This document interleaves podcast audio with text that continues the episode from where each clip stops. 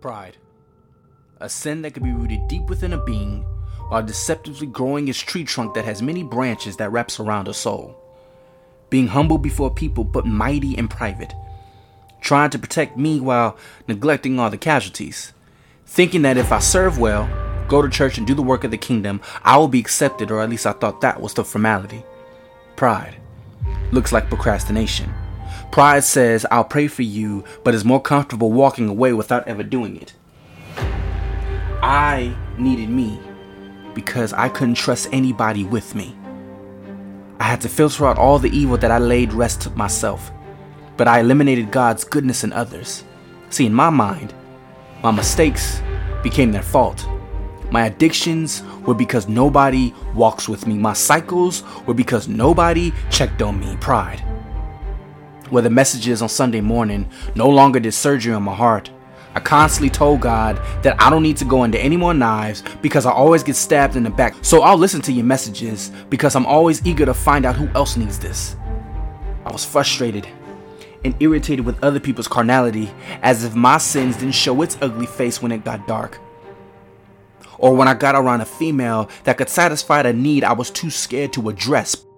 Fighting sins that have an impact on how people treated me while making peace with the ones nobody else sees catering more to my front yard instead of cleaning up my own house. I defended myself because his armor seemed too expensive for my mess. Pride made me hungry for the attention while still neglecting you. I couldn't demonstrate the grace when I thought it was only for my opportunities. Pride, a toxic ego that hid in secret places within me, and I couldn't detach from me because I needed me. Because me held me together, so I protected me even when it looked bad. I treated me well because me loved the affirmation.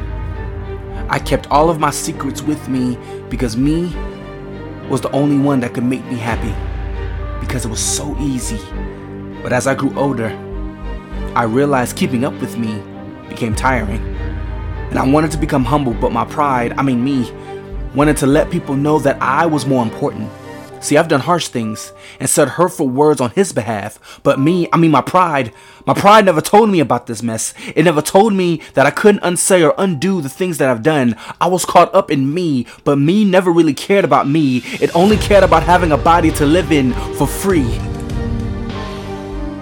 See, the truth is, is that I loved me, but I couldn't keep living for me.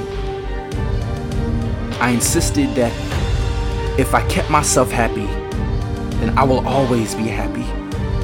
But it was never that quite simple. Pride. I've let you be in control and be in the driver's seat, but it's clear that you can't be trusted. You keep insisting that you know the way, that you know the way we should go, but it always leads to a dead end. I've decided on a path that is much more difficult and narrow, but it leads to a much more real and abundant life, and I can't take you with me this time.